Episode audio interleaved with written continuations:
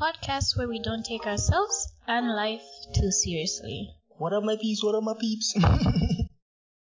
so you say that you're a freelancer, right? And also a staff writer. Mm. Please give us an explanation of what that is. Yeah. So, as you know, like I went to school for communications. Yeah. Um, I got my degree, and so right now it's like trying to establish some of like some networks, but also trying to establish some skill sets that I can use to get into the corporate world. Of course, like I still haven't necessarily decided industry, but um, right now for freelancing, it's like uh, so I'm kind of like open to like work with people to like help them like establish their social media presence and stuff like that. You've also seen like on my Instagram, like you know, I have been trying to be more um, less fearful of posting content. I did establish like my page like a really long time ago, but I'd always been very like um very like very doubtful about like will people like it, will people not like it, and I was like, okay, it doesn't actually matter if people like it or not. I think I just have to create, yeah, I just have to create content, and I just have to create things that resonate with me. But how can I showcase what I am feeling as a writer? And so if you if you visit like my my Facebook page or like my Instagram page, you will find that it's mostly written stuff. It's mostly written stuff. And then there's just another aspect um, that I'm working on, which is like um, learning how to do documentaries. I I figured like you know, I have a friend. She she's a she's a designer, and so I I one day got inspired because she's so passionate about what she does, and I was like, would you like it if we did segments each year and I just document you when you're working on your um on your you know on your um on your work when you're working on the things that you produce? And you know she was into it. And I so I think that's like I would say that's like freelancing because I'm trying to not necessarily like go back to school to learn documentary. I think um I want to teach myself because I think you know the best students are the ones that are always learning. Yeah. And then also freelancing in terms of like um, writing. Um, so that's why I kind of established my blog. I don't know. I don't think people know this because for a really long time, I'd always wanted to start a blog. I would always write down ideas for a blog. I started off using Wix. At that time, Wix.com had really good interfaces, but I was doing too much. I was trying to make it aesthetically pleasing. I was trying to make it, you know, inviting that I didn't even focus on writing the content or coming up with like a content schedule and stuff like that. And then uh, my friend introduced me to Squarespace, and I just jumped on Squarespace. And I think it's because like I just know that this year is my year. I was willing to make that investment, right? So yeah. I made that investment, and then I just I took the time. Like I sat down and I started, you know, designing like how I wanted my website to be um, I wasn't too worried about how people will perceive it. I was more so worried about how does this represent who I am and does yeah. it make me happy to always come back and work on it. I think I did a really great job with my um, my website. I also think I did I do a very good job at like talking about things that are of my interest. Like because I'm a communications major, I am very much into technology. Um, because I like talk to, like talk about world issues. I'm very much into like, you know, talking about lifestyles and, you know, I also like food and drinking, not, yeah. not alcoholic, not like, I not get, like, I, hmm. we get it, we get it, yeah. Exactly. I, I like, I like gaming. I like, you know, I, I like reading. So it's like, that's why I also had a review, you know, page where I can talk about the things that I'm into. I Yeah. think as young people, we need to be interesting. I think we need to find ourselves interesting and not for other people, but for ourselves. We need to establish how we can move through life through the things that we find valuable. And I think for me, writing is the most valuable thing. What's so sad about my writing is that like in high school, I got bullied a lot for writing before KA. This was Okay. before KA. Like, um, I used to like, like write poetry. The first guy I ever like was with, like, he was, um, he was a poet um, and an artist, but he got me into writing. So then I got into writing. Ever since then, it stuck with me. And so on my other side projects as a freelancer, I'm also doing like, I'm writing personal Right. projects. Exactly. Is it And, personal um, projects that you're not sharing or? No. Oh, what's the whole point?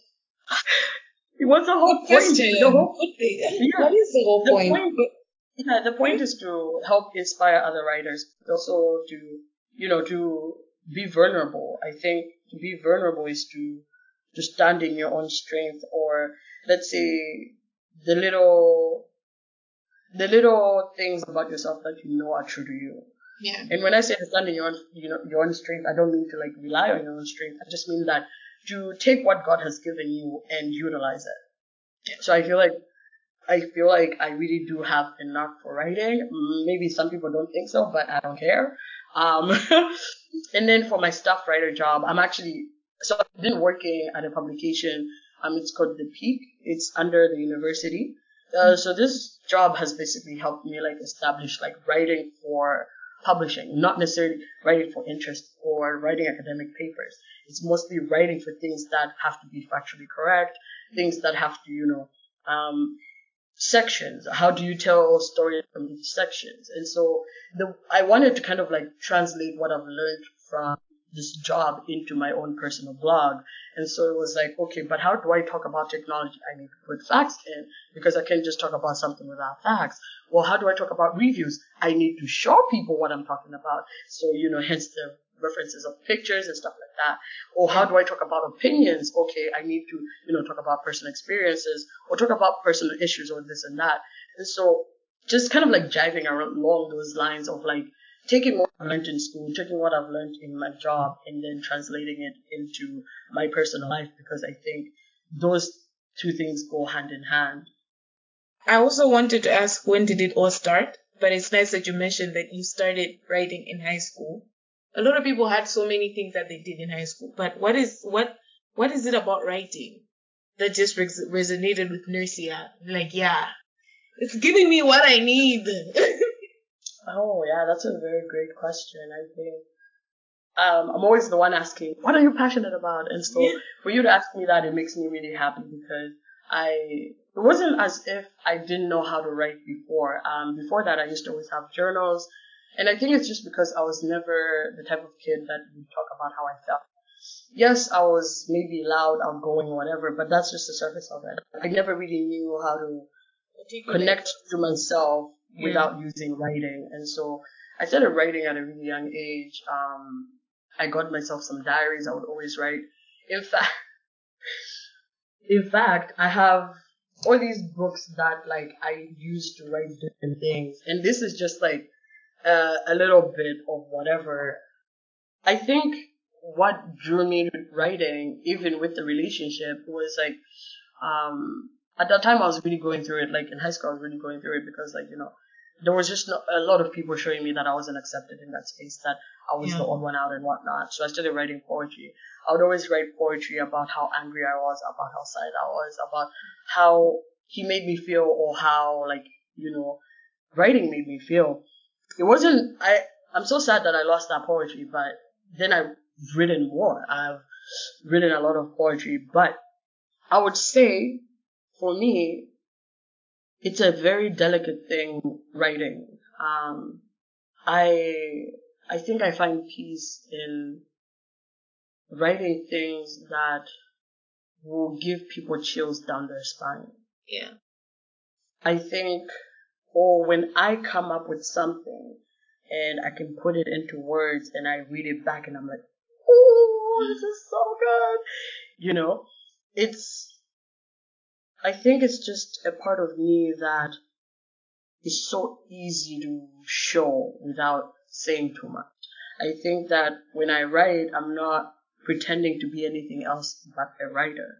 yeah. I think I'm not pretending to be anything else but what I was created for. I think that some of the some of the things that I hope to work on in the future, I feel come from the influences of like watching TV or like you know watching the world, but I think that when I look at like when I look up to the people that I've read their works and stuff like that, and how they've translated reality into fiction, and I'm like, oh my god, I could do the same.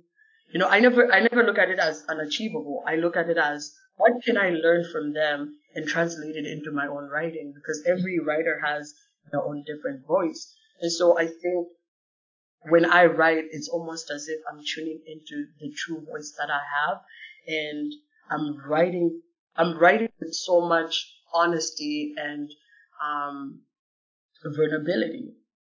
There's something I practice, um, every year or every, after every trauma, I, I write a letter to myself in the future and then I hide it somewhere. Mm. And so because I'm, I like to clean every once in a while, I come across it. And if it's over a year old, I read it. And every time I do that, I'm always like, okay, you are doing too much at this point. But I love myself for that because when I write letters to myself, it's reminding me that I am loved and that I am safe with who I am and that there's always room to grow in my writing. Yeah, yeah. I hope that answers the question. You saying that you write with so much vulnerability and honesty, I felt that in everything that you wrote. So I read your reviews, and your reviews, I'm sure, there's foodie thoughts, sipping good wine. I read To Love, and To Love is my favorite among all your. From the blog, To Love is my favorite. I don't know why. To Love is just my favorite. Your lifestyle, growth becoming, growth becoming stale, and I read about the technology. The technology part, I really try my best to understand because I already told you not, but I read everything. I even, I even started using ChatGPT, I mean Chat GTP yesterday because I read of it. And I, and I'm like, Oh, that's so oh nice. And I could feel that. right now. I could actually feel that from everything that you wrote, honestly. And now I just like to get into like each of everything, like what I read from the blog, right? So Mm. let's go with the reviews first. Foodie Mm. thoughts. Sipping good wine. Ah, I'm so happy that you did that. You know one On thing a that budget. on a budget. Oh my gosh, sipping good wine on a budget, and it was really on a budget. And you described every single wine you taste, tasted for different occasions when you're alone with a friend, hosting. I mean, having friends over. And one You cannot see me, but I'm smiling, people. I'm very much like gleaming right now. just to start it off, did you try? Mm. Did you did did you? How did it go with the sangrias? Because you said with one of the wines that you have to try Mm. sangrias. Um, I think it was the rosé. I don't, I'm sorry, I don't remember the the names correctly. No, that's okay. Yeah. Um, so I think that one was the Apothic Red. yeah. Um, and it's a strawberry flavor. So for that one, actually, I haven't actually like been able to make a rosé. Um, not a rosé. Um, I haven't. Oh yeah, it is a rosé, but Yeah. Apothic Red or something. That's what it's called. I haven't actually been able to sit down and make a sangria just because, like, first of all, I have to get paid. Second of all, I am in the um, right now like because of work, I'm kind of like working on tight schedules and stuff like that. So I'm hoping that once things settle down, then um, I'm probably gonna invite my friend over. Um, I really like having her over. She she loves to be in my space to like unwind. So I think it would be a good day to kind of like you know create content out of it and like you know practice how to make the sangrias together and have a drink, maybe make some you know food and stuff like that but I actually haven't tried. What I suggested in that on that one, I said like I heard that it's actually good to try with sangria. Here's a recipe. yeah. Yeah. Hopefully people don't call me out on that. No, like you provided links to everything you talked about. Do you know one Yes, you thing that I found so genius about that? At the, I'm telling you, Nene, at the end of the reviews, it's not enough just to tell us how the wine is tasting. She told us, okay, if you do not know how to taste wine or how to go about it, here's a link to five steps. Oh my gosh. That took me out. I was so, oh my gosh, like, I was like, that is so genius. yeah. Oh my, and it Oh. was just five easy steps. You don't have to do much. You really, Yeah. Yeah. how does it, it was basically, how does it taste to you? Basically how you felt, and I was just, Wow. Yeah, you gotta swirl it, you gotta sip it, you gotta look at the, you know, the consistency of it. And, you know, I think that's why I said in the very beginning, I was like, you know, sometimes you might want a luxurious lifestyle, but you cannot afford it. Yeah. But that doesn't mean that you don't deserve to do good things. Like you said earlier, you said there might be something expensive that you want, but you can actually find it for cheaper. Yeah. It's the same thing. Like I, I guess that's how it translates. Like I was very like I was very nervous, but then halfway through it, and like I started putting the pictures, started like adding the review stars, like talking about putting all the links, and I was like, I sat there and I was like, this is so good I because I was it. so excited. I think I've also seen my growth. Yeah. You know? Yeah. And oh, I actually have one last question about this review. Mm. There was no red wine. Oh yeah, I'm actually working on that. Did you not see me drink red Yeah, wine Yeah, I just today? you know my thoughts about it was maybe she doesn't like red wine because I'm really I'm myself I'm not a fan of red wine, so I thought Ah, maybe yeah, she yeah, doesn't like red wine. But now seeing you sip red wine, I just thought oh maybe it's coming. So that's yeah, it know. coming. It is coming for sure. The Maybe thing is with us- red wine. Yeah, sorry, there's go on. something for us that don't. do I because I'm not really a fan of red wine. It's so heavy. I like white wine. So if you Yeah, have yeah. something that would go well for people like us, please feel free. Oh yeah, there. there, is the like um. So so far I've had like three types of red wine, uh, three types of red wine, like three brands I'd say. Um, so you gotta try also like you know three like different types of red wine, but I think for me too it's the same. Like I find it very heavy, but the reason why I'm drinking it now is because I'm having issues with sleep. And Yeah. So what I wanted to do is to incorporate what are the benefits of red wine because I've heard that red wine is actually more beneficial than white wine. Red wine. yeah. And so kind of like going about like reviewing it would, would be like what are the properties that help with red wine and then which ones are good, which ones are not. Well not which ones are not, but like which ones are good on a budget, but which ones are also heavier than the others, which ones are lighter. You know, just having fun with it, I think, when you're writing about it. I can't wait to be honest. And the second review is to love, as I say, my favorite piece on the blog, right? Yeah. So you know what I was expecting, right? Let me tell you what I was expecting when I was going to love. Since it's a review, I thought maybe because you're reviewing a movie. Sorry, my Um, the Eternal Sunshine. Um, Yes. the Eternal Mind of. Wait, the Eternal. The. Eternal Mind of. Wait, did I? How can I forget my own work? No, I mean too much genius. That's what it is, man. Thank what you. it is. I, This I am oh, the eternal all of your sunshine. So the movie is the etern- eternal sunshine of the spotless. Am I correct? Yeah. Spotless mind. Yeah. Ah, okay. So I was expecting just a review of a romantic movie, basically. Oh, I am a big movie fanatic. But can I ask, why is this a review? Because I got, I'm okay, because I'm getting three things from it. You're talking about your own experience with romance. You're talking about the couple there with you in real time. And you're talking about the movie at the same time. Why Yeah. is this, is this a review on love at where you were, what your thoughts were at the time? Yeah. Yeah. I think I think you've definitely summed up that very well because um I think for me when I watch movies I'm not necessarily watching them for the entertainment just to like be entertained. I again as a writer you wanna judge. you you wanna judge like um Yeah.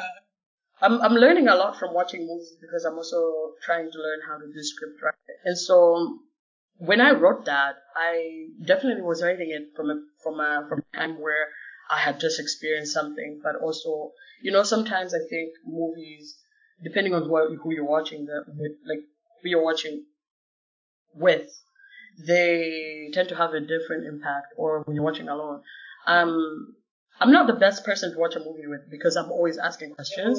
I'm Yeah. always speaking out loud. I'm always pausing, rewinding, and I'm always like, I know this is gonna go this way, and I'm usually right. I'm such a spoiler for movies because again, like uh, as a writer, I'm always trying to learn why did the director do this. I took some cinematography like courses in um, uni. So we had to learn about like, you know, screening. We had to learn about like, you know, just the design of television and like, you know, what are the purposes of like documentaries? What are the purposes of like reality show and stuff like that? And so when you watch a film, I feel like when I watch a film, I'm like, yes, I am entertained, but why is this this way?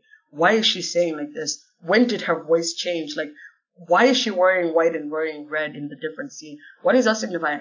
And so then I try to translate it into my own life. And then when I'm doing that, I'm like seeing all these things, all these effects that it has on me as a person.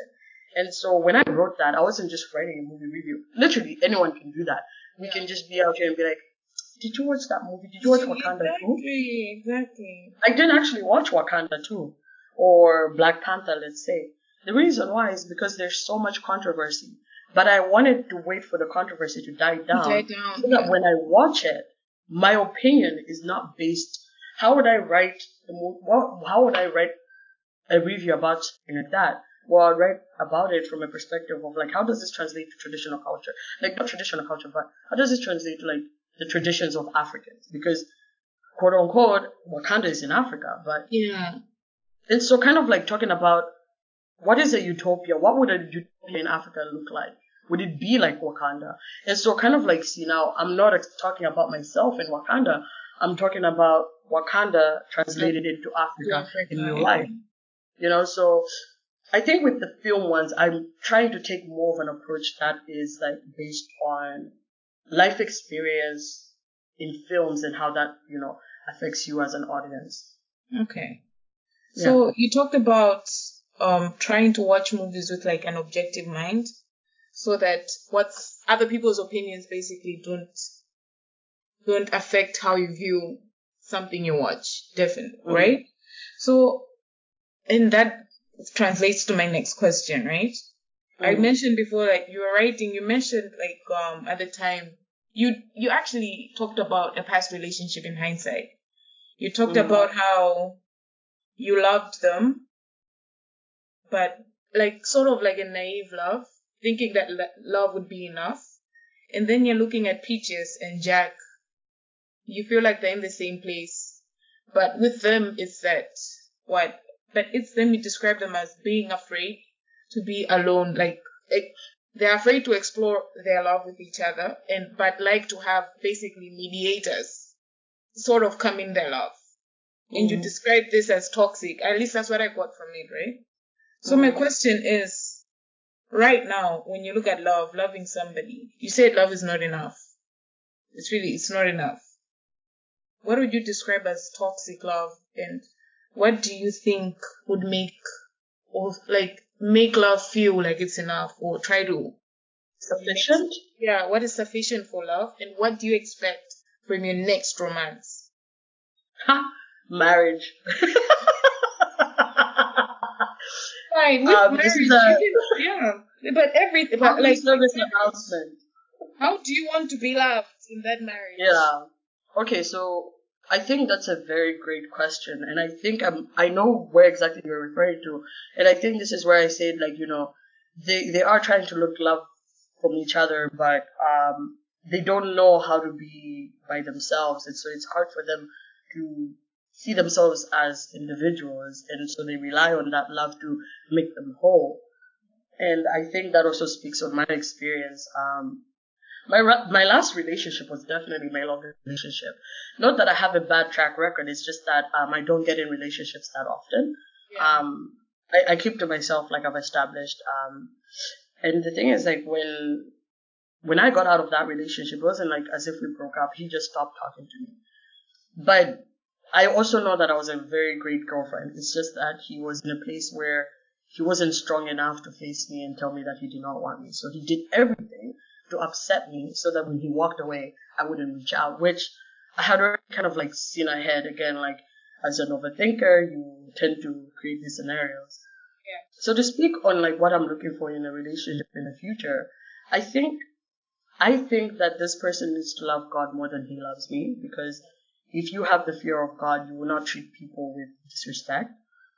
But then also love is not sufficient. I think you need to have discipline. I think you need to have you know, self-respect, and I think you need to have boundaries. You need to have financial literacy, and I think you also need to have a set of values that you're going to bring into a marriage or a relationship, and you need to be able to establish that from the get-go because the way you carry yourself tells people how they should treat you. When my ex reached out after like six months of not talking to me, and me, I never reached out because I was over that stuff like way Yeah, before it even entered. Mm. Um, I told him the truth. I told him like, hey, I don't know why you're calling me. I'm not gonna like validate what you're feeling because I don't think it's an apology.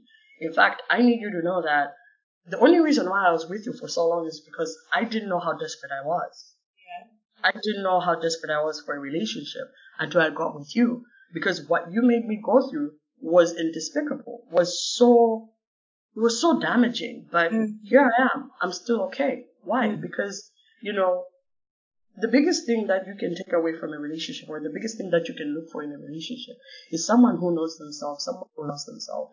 But they don't just love themselves, they also have a big love for God. Because, you know, a lot of the things that you will go through in a relationship, God can fix. Mm.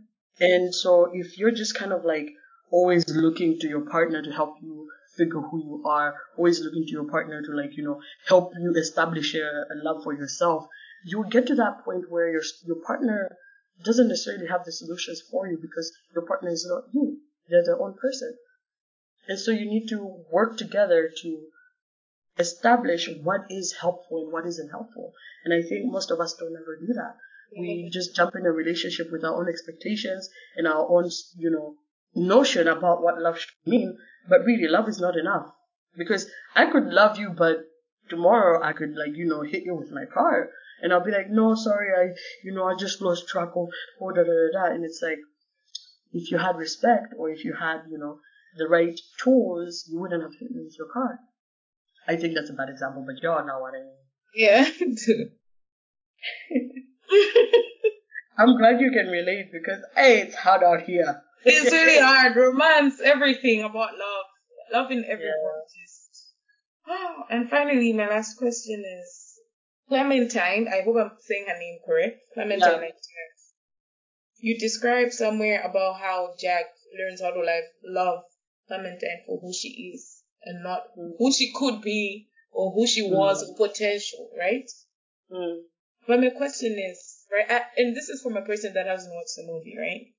mm, Was Clement, Clementine afraid of being loved like that for who she is? Because I kind of got the vibe that you did say that, like, she was kind of like pulling away, or she tried her best to forget, um, to forget, was it Joe or Jack? I think it was Jack, if Yeah, I'm not Jack. mistaken. Yeah, she definitely. Um, so in the film, you can in the film they break up, Mm. but it's so hard for her to process the breakup. So she goes and like you know, um, alters her memory to remove to remove Jack.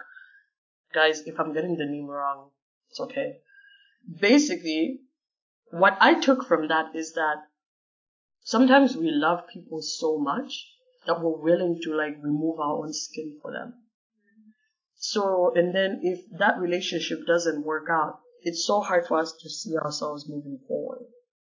You know, that's why some people get depressed. Some people, you know, um, some people pick up vices and stuff like that because they want to replace that thing that made them feel so, you know, um, loved and, you know, accepted. So with Clementine, I think what she was going through was more so like not being able to see that she does deserve to be loved. Because she kind of portrays herself as someone that is not unwilling to love, but no one will ever love her because, you know, she has all these, all these like relationships that didn't work out. So now she finds a guy that leaves his fiance at the altar to be with her. And now she's like, oh, I don't know. I don't know. This is so, you know, and again, it's like, when you go through a breakup, do you process it or do you just jump to the next person? When you go through a breakup, do you ask yourself what you could do better? When you break up with someone, do you tell God, thank you so much for letting me be free from that? And you know, that's why me, I never go back to my exes because why would it work out the second time? No reason. No Exactly, so-. So at every point of a relationship, you learn something. But of course, Clementine and Jack getting back together was not because was not because like you know um they were toxic. It was because they both well because also it's fiction and and it's like it's science fiction. There's parts where she he find like Jack finds out about what Clementine thinks of him and Clementine finds out what he thinks of her, and so it it's almost like that moment is the part where vulnerability plays a big role. It's like you need to be willing to be vulnerable about who you are. And so when they both kind of like caught each other at vulnerability is when they realized that, oh, actually, I do love this person. And I don't know why I'm torturing myself by saying I don't. That's a nice way to end that one. Okay. Great. This is Chimo Chats, the podcast where we don't take ourselves and life too seriously. Oi. Wagwan. Wagwan. Guys, and for lifestyle, you have one or one, one, one, one piece. Mm. So it's growth can become stale, and you describe it in five ways. Mm, If I'm correct, right? mm. So first of all, you said it can become stale because you think your growth isn't significant, or maybe you didn't grow enough, or Mm. it's too small. Could you expand a little bit more on that? Because I totally relate. We don't like to um we don't like to give ourselves credit of for the little things, you know. We don't like to celebrate small wins and all that. I think a lot of that piece came from the conversations I have with Yuki. So Yuki has been like a very influential part of my life, and she's my pillar. Um, she's someone that I definitely look up to, and someone that I'm always like you know able to talk about my spirituality and my growth. So when I wrote this piece, I kind of took a lot of inspiration from things that we talked about, and I guess because this one was pretty much one of the earliest pieces for this for this year. so Second what I wanted, oh yeah, oh yeah, um, good thing it came out in Jan because it'll be Yeah.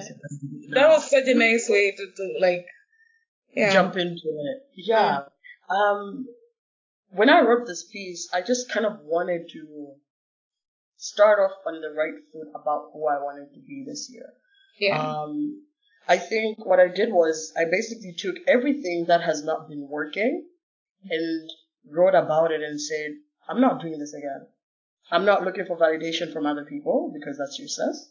yes. Um, you know, I'm not gonna try to like, I'm not gonna try to like, you know, move past the moments where, you know, I've thrived. You know, there are times where like, again, like, when I was looking at the review piece and I was like, oh my god, this looks so good.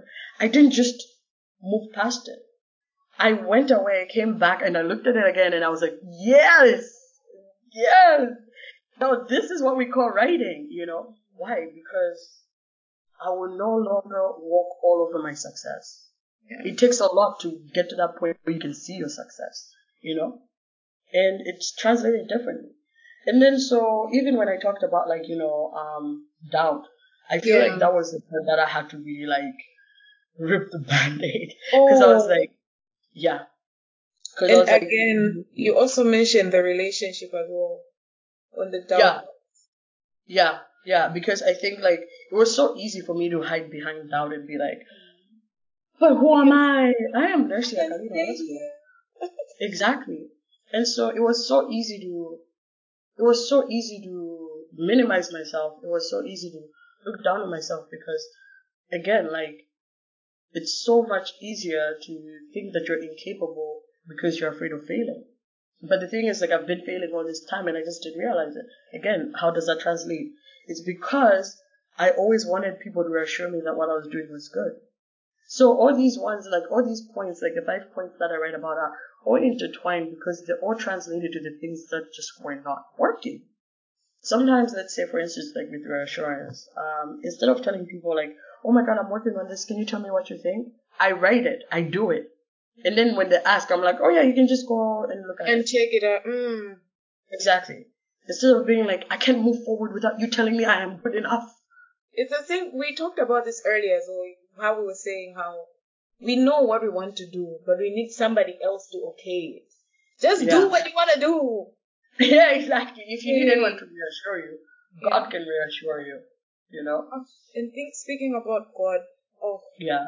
the one that really like touched my heart is shame and how a lot of us don't pray because of shame. And I relate to that deeply. Yeah. Feeling embarrassed with yourself is different. Yeah, it hits. It hits like. Yeah, yeah. Because you can't even speak to God. Imagine. Mm. But you know, um, Yuki told me something again because this piece relates to so much of the conversation Yeah. yeah, I had with Yuki. It just feels appropriate to kind of like credit where it's due.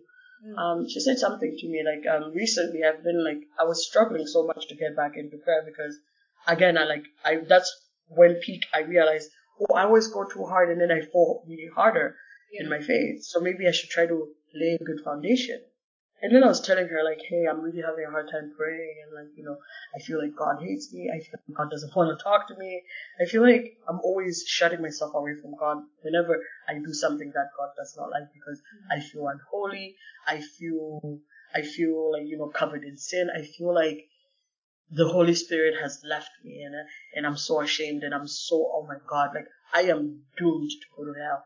And she was like, okay, ma'am, do you know what you're doing? You are condemning yourself. And I'm not sure if I'm using the, the terms right. She said that condemning yourself is like really like setting the parameter that whatever you do, you're going to hell. How do you spell condemnation? Guys, don't judge me. Just because I'm a writer doesn't mean I know how to spell it. Okay. So, like, to condemn is to sentence to a particular punishment, especially death. And then to convict, to convict is um, declare to be guilty of a criminal offense by verdict of a jury. Da da da. This is more like law language. But the other one would be a person found guilty of a criminal offense and serving a sentence of imprisonment. So um, when she told me that, she was like saying like you know, you're you're rather than convicting yourself, because the thing is, what happened was that the Holy Spirit was convicting me. The Holy Spirit was convicting me and is still convicting me of the things that I do, you know. But then I was condemning myself. I was like, no, there's no way me and God will ever be in the right. There's no way me I will ever be better, da da da. And so you take all your sins and then you make them your shield. You you you use them to hide yourself from God. And it's the same thing that Adam and Eve did when you know when they sinned. They went hide because they were you know condemning themselves because they knew what they did was wrong. And so the thing is like the way I now like when she told me that I was like you know what you're right.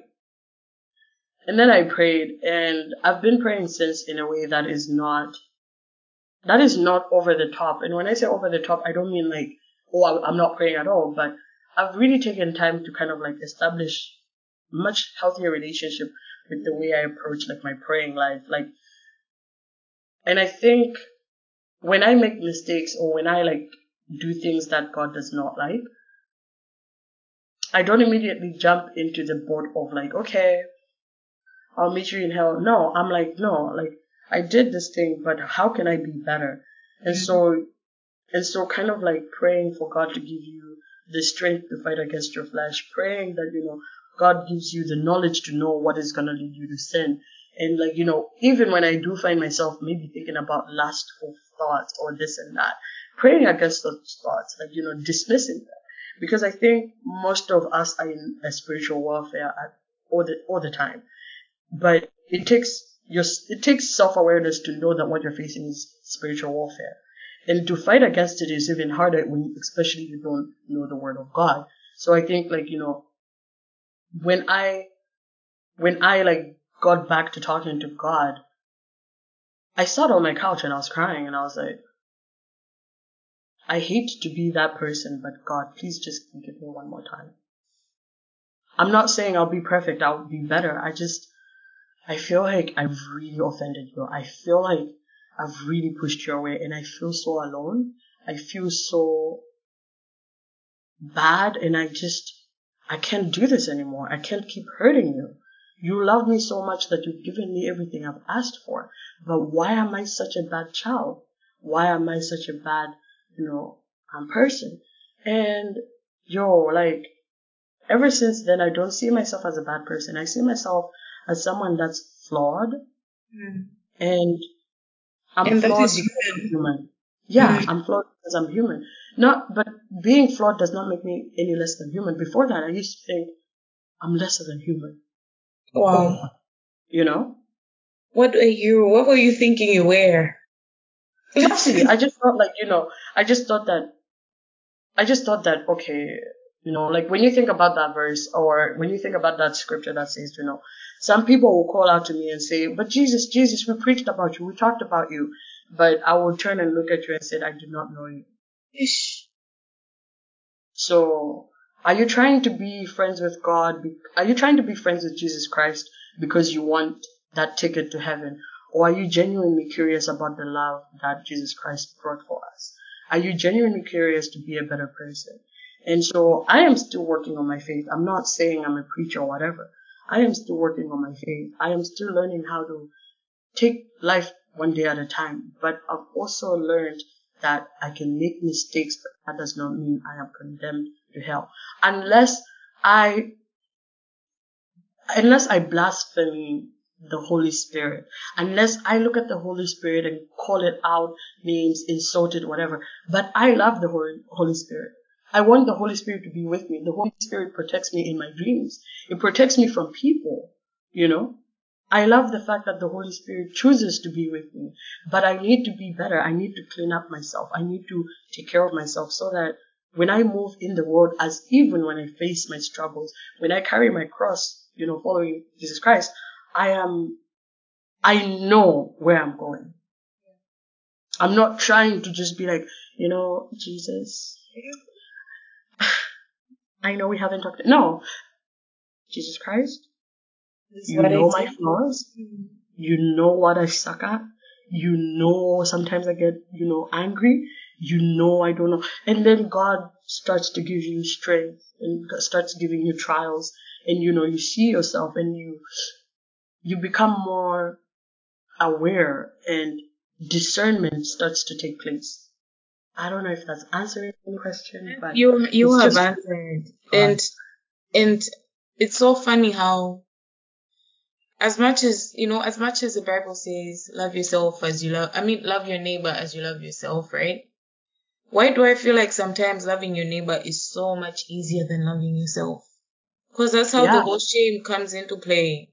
That's Mm. how, and I just love how in this piece you talk about self love in the most non-capitalistic way. Simple, Yeah. like it was simple for self. Because I feel like today's self love is just about how, oh, you went to, you took yourself out for a facial. Mm. Oh, you went, you took yourself, but nah, you talk about how you, at a point, you, you only did things for like school. You stopped doing things for yourself. And that is as simple as it, you stop taking care of you. You stop, Mm. you, you stopped, you stopped the self in, the, in, in self love. And I just love, ah, I just love how everything was. And you also equate growth to self worth and being worthy in yourself, believing that Mm. you're worthy of love and worthy of happiness. Please expand on that. I think I think that one is pretty straightforward, but you know, sometimes we try to like we try to read between the lines. It just means that just you're Yeah. worthy of love. Love You you are worthy of yeah. Because let's say, for instance, again, I'll take it back to you know Jesus Christ and His death. Like why? okay, listen. Jesus Christ did not owe us anything, but yet He loved us so much. God loved us as His creation that he gave up his only begotten son to die for us for our sins. He loved us so much. So why are you not worthy of love? If God loves you so much that he's like, here, my son will go through all the, you know, all the trials and die for you, but not to die for you because in a sense, like, you know, it's a one way ticket to heaven. It is so that God can see you through Jesus Christ because Jesus Christ is the one thing that God loves so much, his only begotten son. But his begotten son loved us too, that he was like, I am willing to die for them. So I'm gonna go to earth and I'm gonna face it and I'm gonna die for them. So that at least my father, you can look at your children through me. That's why God says, that's why Jesus Christ says that, you know, go to, you cannot, get straight to God without going through Him. Yeah. So now you have to establish that Jesus Christ loved you. Okay? That's good enough. I am worthy of love. Exactly. Full stop. Have you Full heard, stop. guys? Full stop. you don't need to overcomplicate it. Don't need to overcomplicate that. This is Jimmy Chats, the podcast where we don't take ourselves and lives too seriously. So let's go to technology, right? Yeah. So you have feminist technology and what's new, OpenAI and Chat GPT, right? Hmm. Or is it GTP? GPT. GTP. GTP? Okay. GPT? Okay, GTP. Okay. GTP. Okay, so we have feminist technology, right? Mm. Hmm. For this piece, I'm not, I'm not an avid gamer. I don't play, I don't do games. I don't. I don't blame you. I don't blame you. I you. read it. I read it, right? And maybe Mm. the reason why I don't do games is because why? It's a sexist Community. community. But Mm. now it's being women, we're getting women representation. You give an Mm. example of Zynga. I don't know if I'm correct in um, saying the name correct, or Zanga. Zinga? Zynga, yeah. Yeah. So they give women 20, 26 paid weeks leave of maternity and 12 unpaid. And they also give male or men, fathers, 13 paid weeks of maternity leave, right?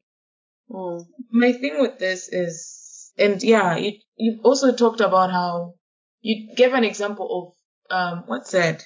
GTA, right? Over sexualization Mm. how it's a proof of sexism in the gaming. And you know, I feel like no matter, even if you do not know how to play games, you know how those GTA women move in that GTA game. They're like, yes. motion and everything. He's doing the moves, guys. If you've seen we know how they the. look like. I, I just kind of, I, I just loved how like, you could explain for somebody who knows nothing about games to understand. And Mm. it's so nice how you you indirectly like related misogyny and you made it and you linked it and you say and you low key like indirectly saying how it goes so hand in hand with other forms of discrimination. If you're not Yeah. a man, please take the floor and tell us. Yeah. I, I'm so glad that you actually read it because I know you're like, hey guys, I don't game, but like, um, I, I get by. The thing is, like, I grew up on gaming. I grew Yeah. up with like the exposure because like my, my brother, again, like, we used to play some games on, you know, that time, like, we used to have a desktop and, you know, we, the family computer and stuff. I grew up like playing as na like um Tomb Raider, Tomb Raider, I think. Um, the one like the the remake of like Angelina Jolie and stuff. Back then, qualities were so bad. Um, I played different types of game growing up, and you know, phone games, all the types of things. The thing is, like, the reason why I wrote that piece is just because like it was actually supposed to be a school project Mm. but I didn't want to give up on it because it had so many things that were actually gonna be helpful. And so the thing about like it's the the title is um, feminist technology, yeah. but the actual storyline is um, you know feminist uh, gaming, uh, feminist gaming, something along those lines. You know, um, they're in technology. Like let's say for instance STEM, right? Um, STEM is a is a is a space that does not necessarily occupy too many women, um, especially women of intersectionality. Now, to speak on this, I I know that you know gaming is not something that people women would think, oh my god, like I get get into gaming. It was actually after I came here to um, to Canada that's when I kind of got that exposure that oh my god, girls can also be gamers, and you know, but but what exactly is behind gaming? And so I started doing research because again, it was a school project. And I came across so much good information that I didn't want to give it up. And so when I wrote it, I kind of like wanted to kind of shape the idea of like how are women taking over the gaming space? Because we know that gaming, I even quoted some like, you know, academic papers. Um, gaming in the very beginning was not necessarily like, you know, specified for a gender, but the way they were created, you could tell that they were supposed to. With the male um, gaze and everything. The male gaze, but also they were sort of like filtered towards a specific, you know, um, a specific um, group, and then the designers as well. So we're looking at gaming from the audience's perspective, who it's made for, and who is making it. Mm. Because if if the people that are making it do not have diversity, isn't that exclusion? Isn't that not misogyny per se? The misogyny and like you know the misogyny comes in in the treatment of women in those spaces. And so I think I gave a couple of examples of how like, you know, um, it was so bad for like, you know, um, women of intersectionality to voice their cases or get the same opportunities, opportunities as, as men because of just how the hierarchy of like, you know, opportunity was created. And so, you know, it was, I think it took a while for like women's spaces to be established. But it's such a good thing to see it now because it doesn't necessarily like, I wouldn't say like it breaks the glass ceiling because I really don't know what that means. But what I can say is that I think there's so much that, um, Africa can learn from the Western world in terms of like introducing both female and males in like, you know, in spaces that are predominantly male. Of course, like it depends on the space because, for instance, construction, there's jobs that only men can do because they have the physique of it and all that. But then things like gaming, right? It's mm. technology, but it's software technology. And so if you're creating, let's say, equal opportunity for, for men and women to come into that space, you would be surprised that maybe a female has better ideas than a male and but she's occupying a lesser position and he's occupying a bigger position, but there's no balance and stuff like that. And the other thing is like the gaming industry is one of the most toxic industries because not only is there like um an issue with employment, there's also this thing where they, you know, when they hire people to do projects and stuff like that, they tend to recycle workers, especially if you're starting out into like, you know, into animation and stuff like that. And so the point that I wanted to make from this article was to to just talk about a different perspective about gaming because you can never you don't necessarily think too much about gaming. You just think oh yeah it's a boys game. It's a boys Yeah. game. Like guys do you know FIFA and stuff but it's like Mm. no. You'd be surprised how many females are occupying the gaming world. Why? Because it's for both males and females you need to understand that there is so much great that we can do if we associate everyone in like the technology world, especially the ones that are like misogynistic. And can I, just to end, why until this day is being a woman or maybe having another sexual preference? You also um, talked a little bit about the LGBTQIA plus community, right? Why are Mm. these? Two, why is sexual preference and self-identification and being a woman still a diversity higher until today? Why is that diversity being diverse? Why is that different? Like, That is definitely a hard question, and I don't think I can articulate that thought in a very good way, but I'll attempt to. Um, I think it's because, you know, the Western world is moving at a different pace compared to the third world. Um, a lot of my exposure has, a lot of my exposure has taught me one thing is like, it's gonna take a really long time for Africa to catch up where, um, the Western world is. Are we going to try to catch up or are we going to try to mend our own way? You Yeah. know? So when we say like things like let's say diversity hire and stuff like that, it's definitely the politics that go into like, you know, the politics that go into sexuality, the politics that go into like, you know, gender and gender biases and, you know, all these things like feminism movement and stuff like that. But all those things have their own extremes, the benefits and the, the really bad cons and stuff like that. We're not going to get into that. But the point that I'm trying to make is that we could be thinking about diversity higher here in Canada because there is more than one ethnicity, Mm. right? So everyone has to be represented. Mm.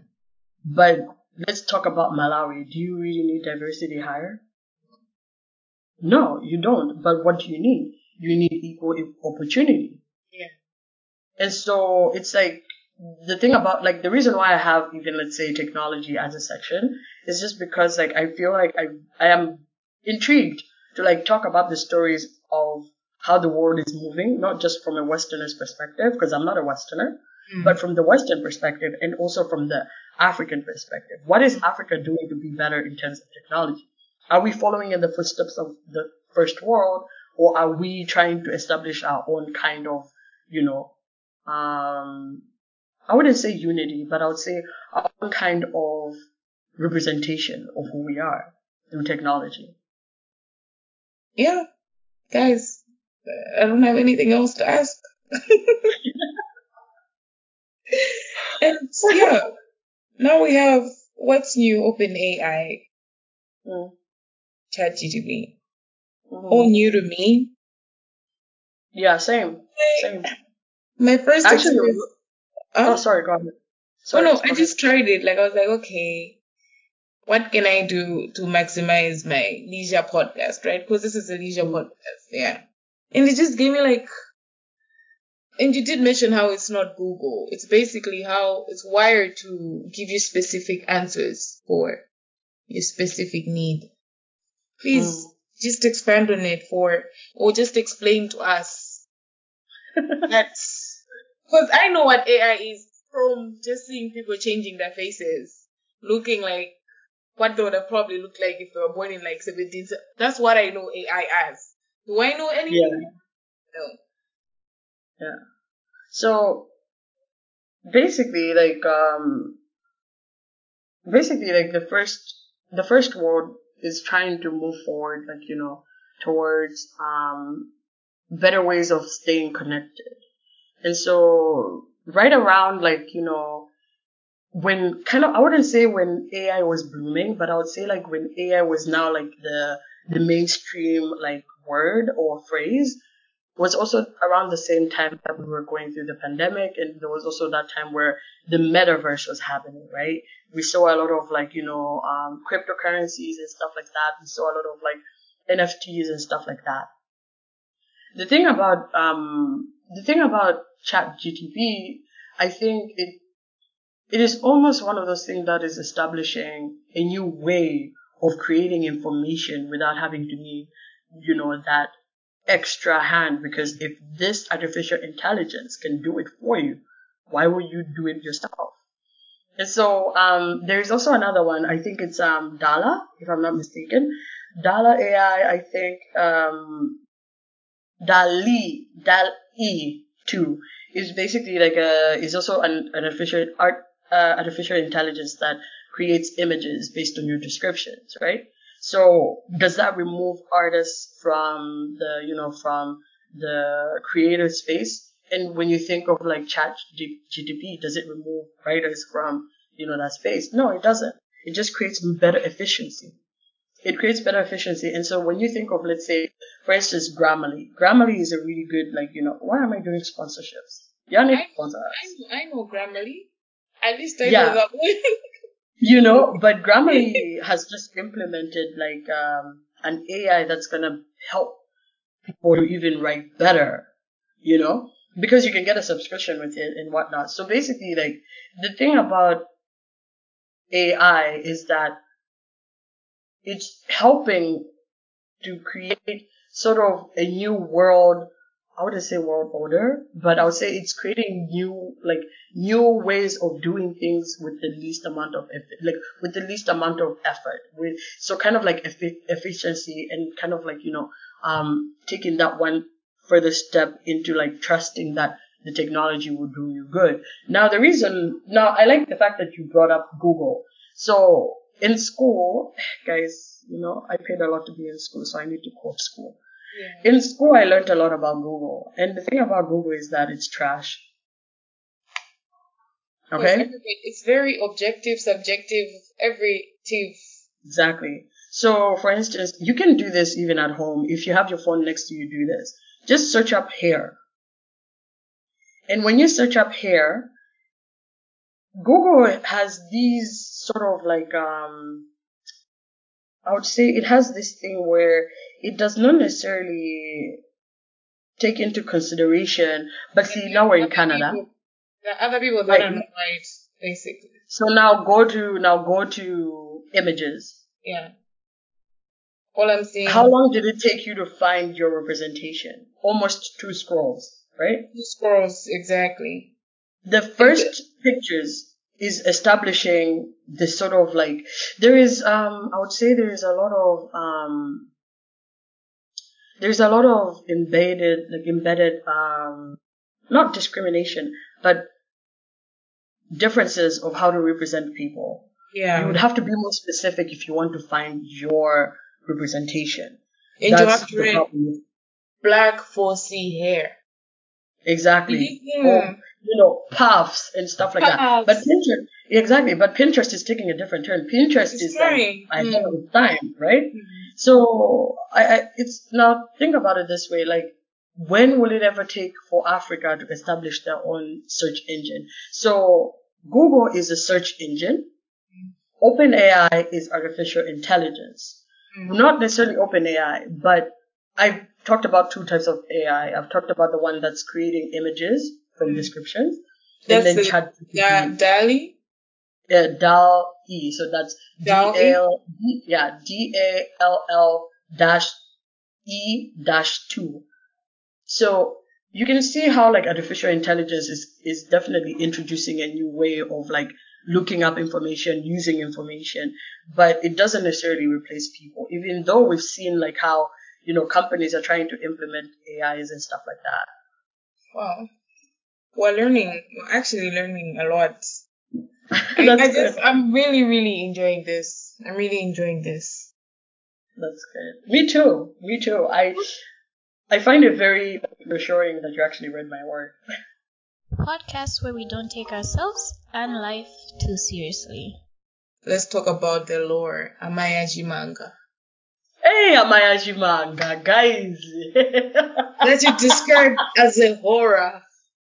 Yeah. I think Y'all I need to look forward to, like- about it because I know Yeah. war is coming and maybe you cannot review a lot on it. Mm-mm-mm. I hope more is coming. Wait, actually, you know what? I'm actually curious because now it's good time for me to get a feedback. What did you think? I have read Amayaji manga three times. No way. Yeah, I've read it three times. The first time I read it, I was just in awe. I was just in awe. I'm like, what? I was in awe.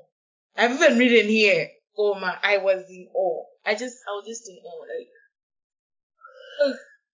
And then, secondly, I felt shame when I read it for the second time. I felt shame.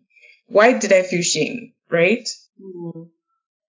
Cause you write like somebody that understands where you come from. You understand what it is. You're Malawian. I felt the Malawian in it.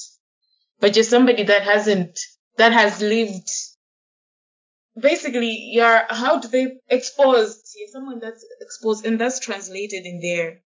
But you understand where you come from. Do I understand where I come from? No.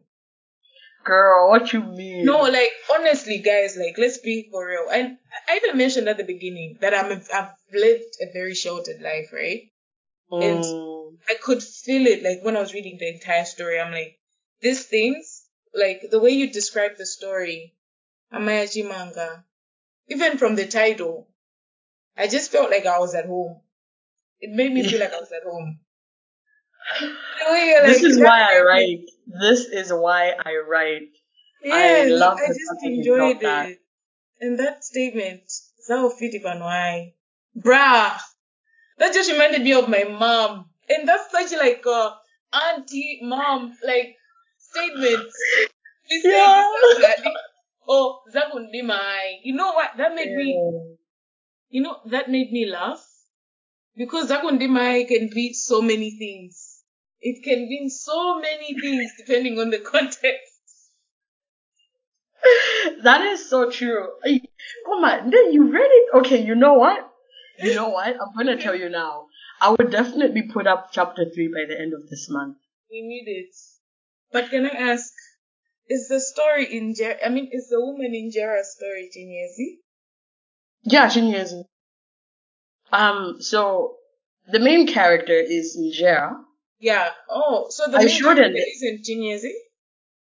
The, okay, so there are two main characters. There's a protagonist, because when you write, going to the technicalities, Yes. when you write stories, right? Of course, you know this. Um, you have to you you have to create a conflict. So is it man versus man, or is it man versus world, or is it you know whatever it is? So this one is like man versus man. So it's like protagonist versus antagonist. They're both main characters. Jera is the protagonist, um, and Chinyezi is the antagonist. But yeah, cat and mouse, basically. So you kind of gave that away in that cat and mouse analogy you gave us. yeah, I, I I don't mind it because because you have to choose one Who- character But- who is justified within their action. Exactly. You know, the first chapter, you kind of described Jinezi as this godlike being. She was just like a, like something like you just hear of. But then the last paragraph, you show her vulnerability as she bathed the beginning of the day. Her skinny like figure. And I was just like, and then the second chapter, you start to kind of like let in like a low key ignorance from her part. Mwina. Engineers into one to a certain extent. Oh yeah, oh yeah. She she she lives to establish power. That's why she does not want anyone to talk to her anyhow. But it's also kind of like, and I, I think that's why a lot of it has to translate to like Chichewa because like yeah. if you get that sort of vibe from like you know it's it's in an African setting, it's in a very like rural village, you know the type of person Chinyezi is, but you don't really know, Yeah. and you know what type of person Jera is, Right. but you don't necessarily encounter them too much. Like Jera is just like Jera is just like that lady that's always trying to like pry, and she's like. Unaamua na goma? Hey. Yeah, who when that Lisa? But how why would that character be a protagonist? Why? Exactly. So you gotta create a whole backstory. Hmm.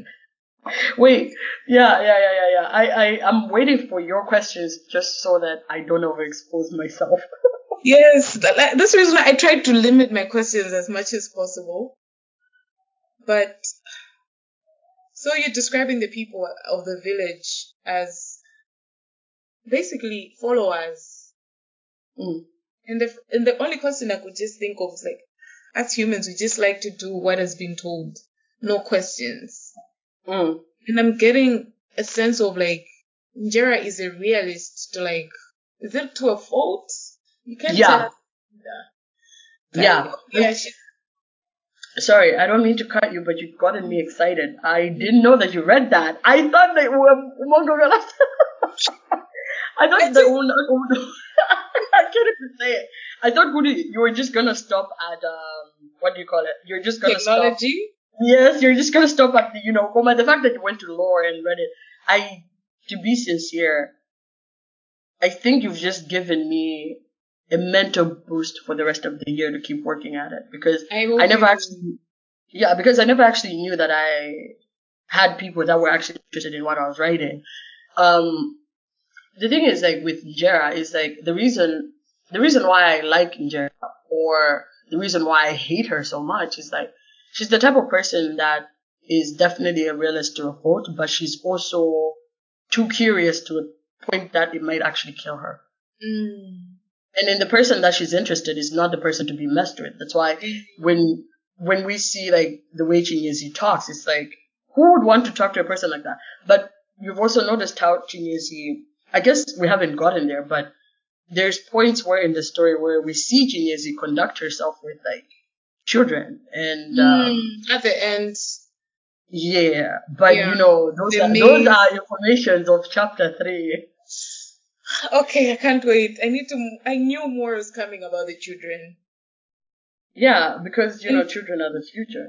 that kind of like humanizes her to a certain extent like dealing with how how how she waits for the children every month boils knows that they like the boiled maize ro- and roasted ah but can i say you know those people that say um they made it look so easy that is what this felt like so deep yet de- delivered so simply like Hudi, it's not hard to read like it was just like flowing.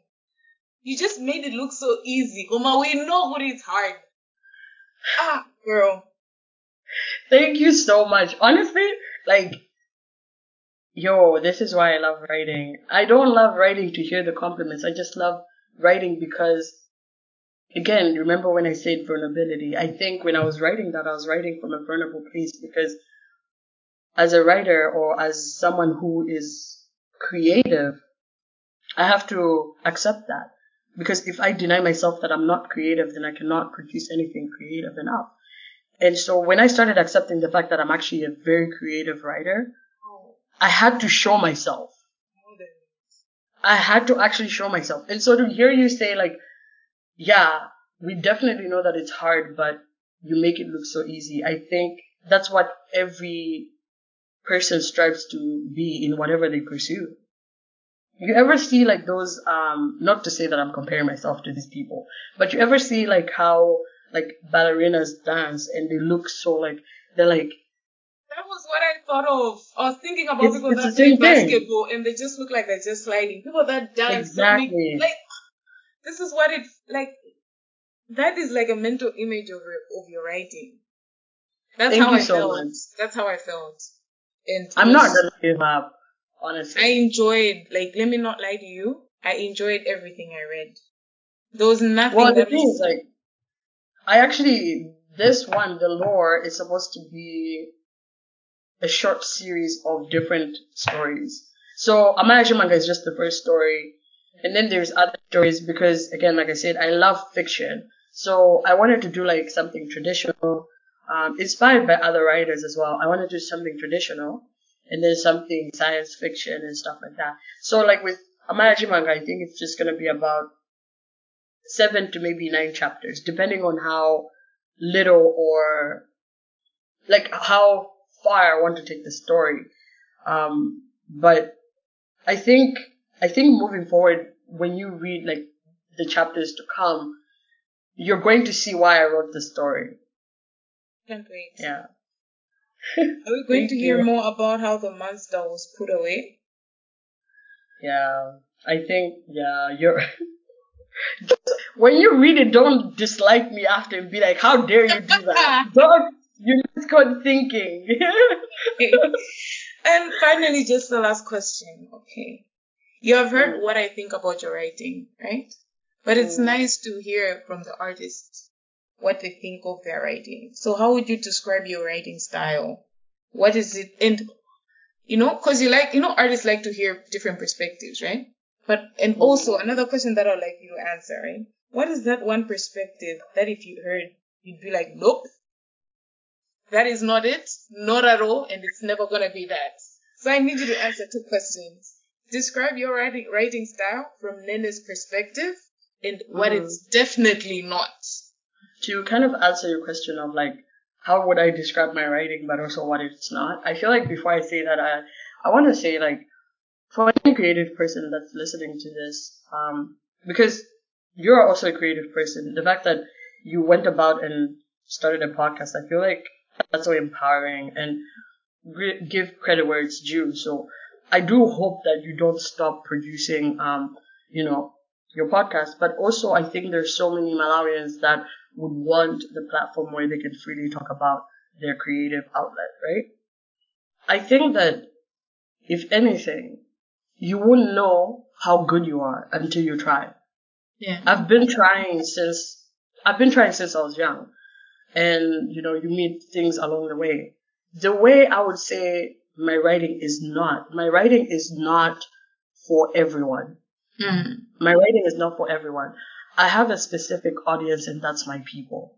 Mm. That's why if you look at like Amaya Amaya Shimanga, Naiga Moma wa Jijewa. Yeah. because it felt more authentic for me to add my own language, my Mm. mother tongue, in order to establish the fact that this audience is not for everyone. This work is not for everyone. That's not what it is. I feel like if people were to describe my work and say, "Oh my God, are you trying to be profound?" I would say no. There's so many great writers out there. Mm. There's so, you know, like, but the ones I've seen so far are like, you know, African American, you know, or maybe Nigerian. I'm not saying I want to be the first fiction writer, like Malawian fiction writer. No. I would describe my writing as inspiring. Yeah. I think it's a reach, but I, I think I take, I take my writing as a gift from God. Because it's a gift from God. I want to write books. I want to write stories that if I were to ever go back home and I give them to children, children would be inspired to become creative people. Because that's what reading did for me. When I started reading, you know, in high school, I became inspired. So I write to inspire. I don't write to be profound. I don't write to be liked. I write to inspire, but I don't write to inspire everyone. I want to inspire young Malawian kids. I want to inspire the kids that, you know, don't go to school because they have to go farming, or the kids that are in teenage marriages, or the kids that just never had the privilege of being exposed and, you know, coming to Canada, or just even going outside of Malawi, you know. Hmm. I, I really want for people to read my work and feel who I am. They can tell that that's my voice. Even though the story is being said, but they're like, this is her writing. We mm. know this is Nercya, you know? Yeah. So I write to inspire. I, I, that's the first time I'm answering that question. I usually lie to myself and say, I write for myself, but actually, no, that's not true. I think I write to inspire. and you have inspired. Thank you. That You're is one thing I'm going to you. I enjoyed everything I read. Even the things I don't know about, I enjoyed reading. And that is hard. you know, um, you don't know how impactful your words have been throughout um, the segment, but I really appreciate the fact that your words have been sincere and have pushed me in the right mental space. I think they've encouraged me to stay on the path that I'm on. Please stay on it. That's one thing I I'll will do my best. I'll do my best. Stay on it. Like, we're watching. I do appreciate that. I cannot say that enough. I really do. Like I said, I did. I didn't even know that people would read it. I just, I've been trying to just kind of like stick to a routine, like What um, to write. And how do we even share? Like, is there like, do we share links or screenshots? Oh yeah, yeah, yeah. That's a good question. Figure out how to share it, but I just don't know. I'm gonna put in my links now. Hmm. If you want to see my work and you only have access to like Instagram, you need to look up um at Kalino Works. That's K A L I N O Works. W O R K S. And then it'll show my name, Nene Kalino. And then you just go to my page, my front, uh, like my, my, um, my homepage, and then just go to the link, which is nercyakalino.com, which is E N-E-R-C-Y-A-K-A-L-I-N-O dot com. Yo, I bought that domain. I was like, I ain't trying to, I ain't trying to like do too much. And of course, like it will take you straight to the main page, which is the blog page, which is, um, Call It Life. I was trying to come up with the name and I just decided Call It Life because I think it is life. I It's just, like, exactly. it's life. Yeah. So, but then if you want to share, how you can go about it is if you do open it on a phone browser, you can literally just copy the link and then forward it to someone or whatever it is that you want to do. Um, I haven't actually added in comment sections just because like I don't think I'm I'm ready to hear people's opinions. I don't think I'm ready to hear people's too. opinions. and Yeah, that is I think- okay. Yeah, I think I just want people to read and keep their opinions to themselves. But to hear you go about it in this way, I'm like, okay, maybe maybe I'm being too doubtful about my writing because yeah. You know what? I'm Mm. gonna. But the thing is, like, I feel like if I have too much pride, then I'm not gonna perform well. I I just wanna be open about what I'm writing and just kind of deep dive. But yeah, you should definitely. Are gonna love chapter four and five because that's when the things kind of like, oh, you're gonna be like, ain't no way. But you know, it's horror, and you gotta ask yourself, what's so horrific about this type of writing? It's like, you will see. I also yes, I can't wait. I can't wait for more. I really cannot wait for more. And. I just want to say thank you for coming on and allowing me to ask you about your work. Cause yeah, that means a lot for taking your time to talk to me and speak with me and share your insights on some topics in life in general. I really appreciated this. I really, really do appreciate this. No, same. I think I really just love the fact that I can talk about things I'm interested in. I I'm, I love talking to people about like you know um, life and growth and you know God, but also like passion. Mm. So I'm glad that you thought of me and reached out, and I'm very grateful for the fact that we talked. And yo, for everyone listening, we started talking at nine. No, yeah, at 9 p.m. and it's 1 a.m. That's how good this conversation was. That's Oh, how it's been a very, very good. ah, yeah, great conversation because again, I really do appreciate the fact that you've also found your creative outlet. Just Yeah. don't give up. And you know, I'm definitely. She told me before we started recording. She told me that she loves. She loves it if people can come and feature. So, y'all, I'm gonna come back. you did. gonna come you back. need to. You need to. Because I feel like, because the first when I was starting the podcast, it was just that type of thing where like, okay, let me start it, right? I wasn't ready to start Yeah. having people like that yet, right? But now, I'm not a person that likes to speak a lot. I think people that know me personally know that I just I'm not a person that talks a lot in general. I just like to listen to people and the creatives. I really want to speak to more creatives from Malawi Yeah. specifically. Because I There's like so many Malawi, people. Mhm. Malawi is just not heard enough for me.